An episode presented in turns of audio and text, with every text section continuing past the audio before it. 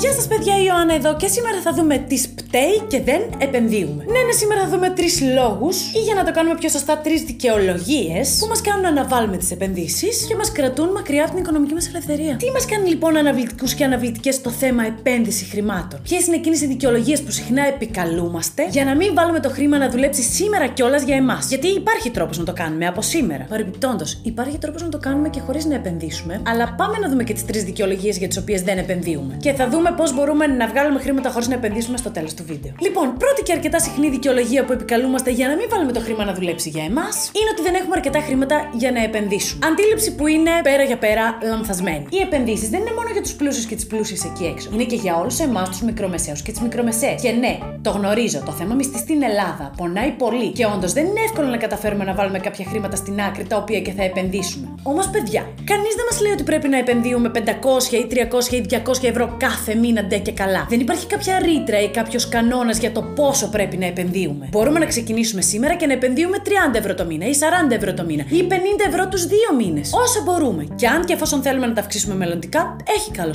Αλλιώς συνεχίζουμε εκεί. Ποτέ δεν πρέπει να υποτιμούμε την τεράστια σημασία των μικρών πράξεων. Ακόμα και αυτό μπορεί να κάνει θαύματα. Γιατί το θέμα είναι πρώτα να κάνουμε την αρχή και να μας μοιήσουμε στη συνήθεια της συστηματικής αποταμίευσης και επένδυσης. Γιατί ο χρόνος είναι αυτός, παιδιά, που θα κάνει όλη τη διαφορά. Και θα αφήσει τον ανατοκισμό να αυγατήσει τα χρήματά μας μέσα στα χρόνια. Ο χρόνος είναι ο καλύτερος σύμμαχος για τις επενδύσεις μας. Και αν τον αξιοποιήσουμε σήμερα, ο μελλοντικός μας εαυτός θα μας ευχαριστεί. Και όπως λέει και μια κινέζικη παροιμία, η καλύτερη στιγμή για να φυτέψει ένα δέντρο ήταν χθες, η επόμενη καλύτερη στιγμή για να φυτέψει ένα δέντρο είναι σήμερα. Βασικά λέει ότι ήταν πριν 10 χρόνια η επόμενη στιγμή είναι σήμερα, αλλά ακριβώς το ίδιο ισχύει και για τις επενδύσεις. Η επόμενη καλύτερη στιγμή για να ξεκινήσουμε να επενδύουμε είναι σήμερα. Τώρα, δεύτερη δικαιολογία που μας κρατά μακριά από τις επενδύσεις είναι ότι θα χάσουμε χρήματα. Παιδιά, τα βίντεο όμως σκοπό έχουν να ψυχαγωγήσουν ή να ενημερώσουν. Δεν είναι επενδυτική συμβουλή, η μέρα τέχνη τη επενδύτρια, επενδύω μόνο τα δικά μου χρήματα, δεν είμαι πιστοποιημένη. Ποτέ, ποτέ δεν παίρνουμε οικονομικές συμβουλές από το YouTube. Μόνο εμπιστευόμαστε τους ειδικούς και τις ειδικές. Και πάντα κάνουμε και την προσωπική μας έρευνα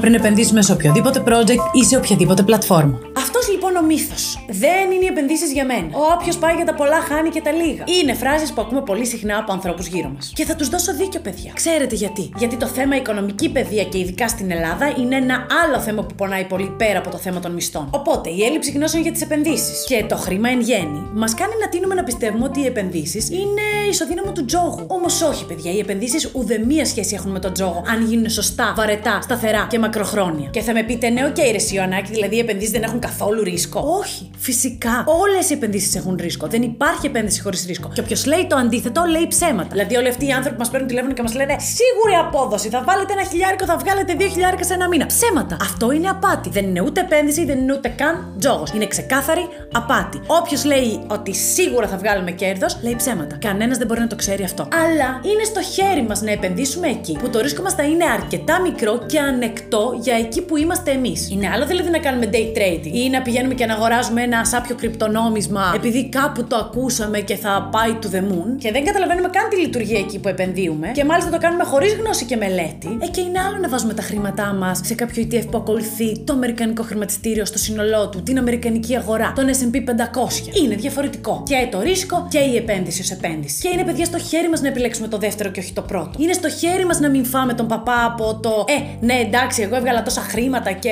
make it train και Lamborghini. Τι, αν ήταν τόσο εύκολο, θα είχαμε όλοι τόσα χρήματα. Αυτό όμως δεν σημαίνει ότι είναι και ακατόρθωτο. Αρκεί να έχουμε την υπομονή και να δώσουμε τον απαραίτητο χρόνο. Όλοι και όλες μπορούμε να γίνουμε πλούσιες, ακόμα και με 30 ευρώ το μήνα επένδυση, αρκεί να δώσουμε τον απαραίτητο χρόνο και να επενδύουμε σε κάτι σοβαρό. Γιατί στον τζόγο είναι όλο θέμα τύχης. Είτε θα κερδίσουμε, είτε θα χάσουμε. Τελεία. Και σκεφτούμε όμως και κάτι ακόμα. Μήπως τα χρήματά μας κινδυνεύουν ούτως ή άλλως ακόμα και αν δεν επενδύουμε; Γιατί η απάντηση σε αυτό είναι ναι. Γιατί παιδιά, αν έχουμε χρήματα κλειδωμένα στην τράπεζα ή σε ένα σιρτάρι στο σπίτι μας, είναι δεδομένο ότι κάθε μέρα θα χάνουν και λίγο από την αξία τους, μιας και υπάρχει κάτι που λέγεται πληθωρισμός και φροντίζει να μας υπενθυμίζει την παρουσία του, ροκανίζοντας τα χρήματά μας καθημερινά. Οπότε αφήνουμε τα χρήματα να στέκονται, χάνουν την αξία τους. Κάθε μέρα που περνάει. Και τώρα τρίτη δικαιολογία που ακούμε είναι ότι οι επενδύσεις είναι δύσκολες και περίπλοκες. Όχι, παιδιά, δεν χρειάζεται να είμαστε η λύκη της Wall Street για να επενδύσουμε, ούτε χρειάζεται να κάνουμε θεμελιώδεις αναλύσεις για να επιλέξουμε τις κατάλληλες μετοχέ. Οι επενδύσεις μπορεί να είναι πολύ πιο απλές από αυτό που έχουμε στην αρχή στο νου μας, αλλά εννοείται την πρώτη στιγμή που θα ασχοληθούμε με αυτό το πράγμα θα μας φανεί βουνό. Όπως με οτιδήποτε κάνουμε. Την πρώτη φορά που μάθαμε να οδηγάμε. Ήταν ευκολάκι. Δεν νομίζω. Ειδικά λοιπόν στις μέρες μας που οι επενδύσεις έχουν εκδημοκρατιστεί σε τέτοιο βαθμό, με την ευκολία που προσφέρουν οι online χρηματιστηριακές, έχω όλο τον επενδυτικό κόσμο στα πόδια μου και πραγματικά με λίγα κλικς μπορώ να κάνω επένδυση που είναι ακόμα πιο εύκολο και από το να ανοίξω TikTok. Όλα λοιπόν, παιδιά, πλέον γίνονται από το κινητό μας και με πολύ μικρά κόστη. Οπότε ναι, χρειάζεται διάβασμα, χρειάζεται μελέτη, χρειάζεται να αφιερώσουμε λίγο κόσμο για να μάθουμε μία εφαρμογή, αλλά θα την μάθουμε αν ασχοληθούμε. Απλά έχουμε μάθει να λέμε, Όχι, επενδύσεις, σιγά μην μπορέσουμε να το μάθουμε. Όχι, θα το μάθουμε. Η εφαρμογή είναι πανεύκολη. Και επίσης, όπως έχουμε επισημάνει πολλές φορές, δεν χρειάζεται να βάλουμε τον εαυτό μας να ακολουθήσει μια περίεργη επενδυτική στρατηγική ή να επενδύουμε σε μεμονωμένες μετοχές αν δεν έχουμε τη γνώση ή το χρόνο να τις ψάξουμε. Για καλή μας τυχή, στις μέρες μας υπάρχουν επιλογές και σε αυτό. Για εμάς τους απλούς επενδυτές και επενδύτριες υπάρχουν τα ETFs. Αυτά τα μαγικά καλάθια που έχουν μέσα τους πολλές διαφορετικές μετοχές, τα δημιουργεί κάποιος άλλος για εμάς, συνήθως μια πολύ μεγάλη εταιρεία, και